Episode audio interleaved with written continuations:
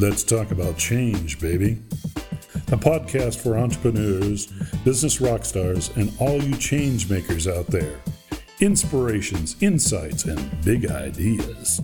With your host, Ilya Greskowitz. Happy New Year, liebe Freunde. Hier ist Ilja Greschkowitz mit der ersten Podcast-Ausgabe im Jahr 2018. Und ich freue mich riesig, dass wir gemeinsam in das neue Jahr starten. Ich habe eine Menge vor, ich habe eine Menge auf dem Zettel, ich habe riesengroße Visionen. Vor allem habe ich eine unbändige Lust, sie alle auch in die Tat umzusetzen. Und ich freue mich äh, noch mehr, dass du Teil meiner Community bist, dass du mich auf diesem Weg begleitest. Und es wäre das Größte für mich, wenn ich dir so viel zurückgeben kann von dem, was ich erlebe. Deshalb danke, danke, danke, dass du Teil von meiner Welt bist. Das wollte ich an dieser Stelle einfach mal loslassen, bevor wir überhaupt beginnen. Es ist jetzt schon Folge Nummer 48, das heißt noch genau zwei Folgen bis zur Jubiläumsfolge, bis zum großen Rebranding. Da freue ich mich schon sehr drauf. Und ja, was macht man am 1. Januar? Man redet über gute Vorsätze und das möchte ich natürlich auch in dieser Podcast-Folge machen. Und der Titel lautet, warum du unbedingt mit guten Vorsätzen ins neue Jahr starten solltest. Und es klingt vielleicht etwas banal, aber mir ist aufgefallen, dass, äh, wenn ich in den letzten Tagen so Facebook gelesen habe, Blogartikel oder auch äh, irgendwelche Berichte im Magazin, dann gibt es einen, einen vorherrschenden Trend, der in den letzten Jahren immer mehr zugenommen hat, nämlich das sogenannte gute Vorsätze-Bashing. Und das äh, finde ich faszinierend. Was meine ich damit? Ähm, jeder Experte, das sind meistens selbst genannte oder selbsternannte Experten, die geben immer mehr diesen Ratschlag, dass man zu Silvester unbedingt auf gute Vorsätze zum neuen Jahr verzichten sollte. Ja, also die sagen, mach auf keinen Fall gute Vorsätze, weil gute Vorsätze sind schlimm, die sind schlecht, die sind bäh, was auch immer. Denn die Begründung dazu ist, schließlich hält die Motivation dann maximal ein paar Tage, bevor man dann wieder in den alten Trott zurückkehrt. Und dann wird natürlich äh, diese, dieses berühmte Beispiel gebracht, dass äh, am 2. Januar oder auch schon am ersten, die Fitnessstudios dieser Welt rappeldicke voll sind, du kein Gerät mehr kriegst, die Parkplätze voll sind, aber dann spätestens zum 1. Februar alles wieder leer ist, weil die Menschen dann eben doch nicht durchgehalten haben. Und weiterhin sagt man dann, ja, es braucht auch kein Silvester, um Veränderungen im eigenen Leben vorzunehmen, sondern man kann doch auch genauso gut im März oder September damit anfangen, nicht mehr zu rauchen, ein paar Kilo abzuspecken, endlich mehr Sport zu treiben, sich neu zu verlieben oder auch das eigene Unternehmen zu gründen. Und man sollte doch schließlich das ganze Jahr achtsam sein und sich das ganze Jahr über Ziele setzen. Und natürlich, das stimmt alles. Kein Mensch sagt, dass man sich ausschließlich zu Neujahr gute Vorsätze setzen sollte. Kein Mensch behauptet, dass man nicht genauso gut am 27. März den Schalter umlegen kann. Das ist alles richtig.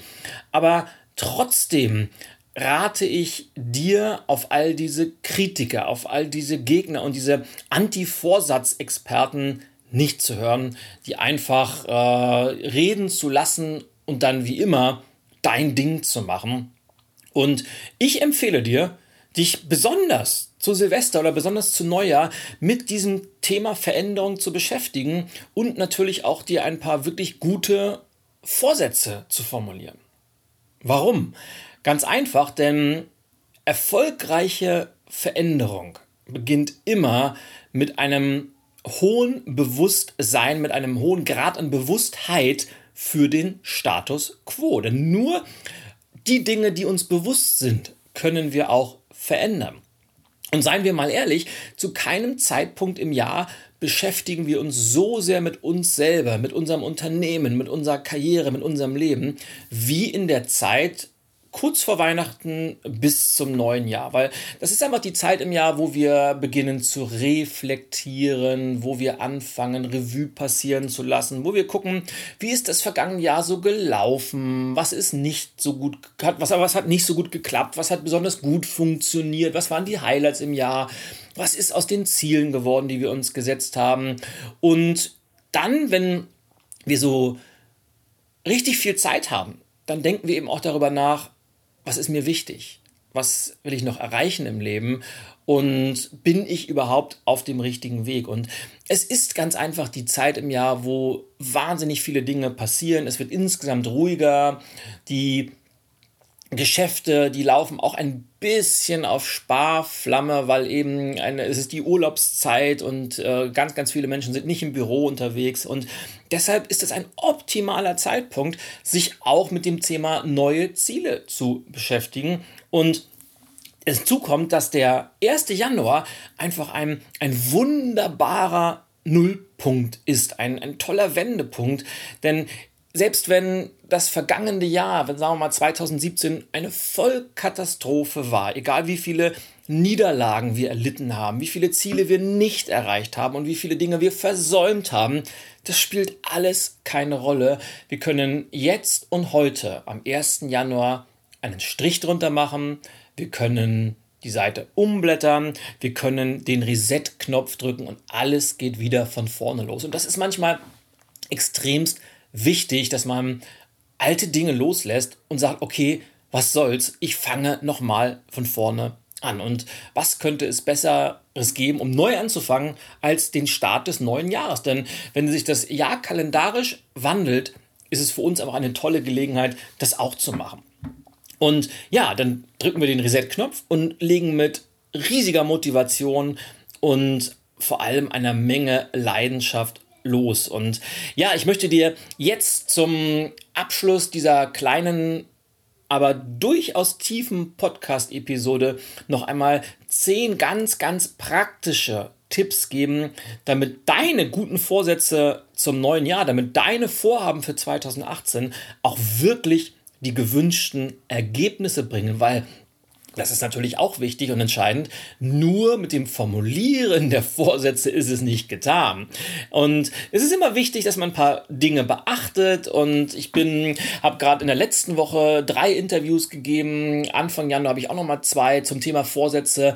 Und es scheint so, als äh, ob ich äh, im Laufe der letzten Jahre so ein paar Sachen richtig gemacht habe, weil ich arbeite auch immer wieder mit Menschen, die auf der einen Seite extrem gut darin sind, Vorsätze umzusetzen.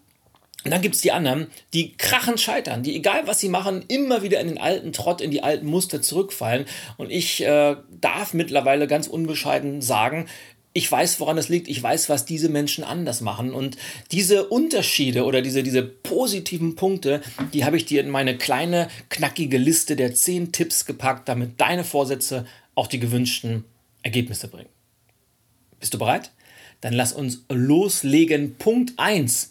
Entscheide dich ganz bewusst, dass du deine guten Vorsätze auf jeden Fall durchziehen wirst. Das bedeutet, geh am besten einen Vertrag mit dir selbst ein, gib dir selbst die Hand, gib dir selbst dein Wort und dein Mantra von heute an lautet, aufgeben ist niemals eine Option. Tipp 2. Fokussiere dich auf maximal ein bis drei Vorsätze. Einer wäre optimal, maximal drei. Denn zu viele Vorhaben führen sehr, sehr schnell dazu, dass du dich verzettelst. Also Fokus, Fokus, Fokus ist der Schlüssel. Tipp Nummer drei. Formulier deine Ziele, deine Vorsätze, deine Vorhaben unbedingt schriftlich. Warum? Das schafft viel mehr Verbindlichkeit und ist wesentlich kraftvoller, als wenn du es nur denkst, als wenn es nur in deinem Kopf als vage Idee herumschwirrt. Also Tipp 3, formuliere deine Ziele schriftlich. Tipp 4, erzähl deiner Familie und deinen Freunden oder deinen Freunden, je nachdem, von deinen Vorhaben, von deinen Vorsätzen. Das nennt man auch soziales Commitment. Und erstens sorgt das für weitere Verbindlichkeit, es sorgt für zusätzliche Motivation. Und hey, ich garantiere dir, es wird mindestens ein bis zwei Menschen geben, die ähnliche Vorhaben äh, auf ihrem Zettel stehen haben und zu dir sagen, lass uns das doch gemeinsam machen. Und schon hast du einen Change Buddy an der Seite und gemeinsam machen Veränderungen. Gemeinsam macht das Entwickeln von neuen Gewohnheiten gleich doppelt so viel Spaß. Tipp 5. Geh deine Ziele mit Gleichgesinnten an. Jetzt komme ich auf den Punkt von eben. Geh gemeinsam joggen, arbeite gemeinsam an beruflichen Projekten, geh gemeinsam ins Fitnessstudio oder tausch dich einfach nur aus, denn unabhängig von diesem sozialen Commitment kann man Best Practice Geschichten voneinander lernen und kann sich gegenseitig Tipps geben und man kann sich vor allem aus Motivationstiefs heraushelfen. Nehmen wir mal das Beispiel, du hast dir vorgenommen, regelmäßig ins Fitnessstudio zu gehen und es ist dann nach der Anfangseuphorie, es ist der 7. Februar und draußen ist es dunkel, die Jahreszeit ist grau und es ist kalt und im Fernsehen läuft ein toller Film und du sitzt auf der Couch und sagst, soll ich nicht heute mal eine Ausnahme machen?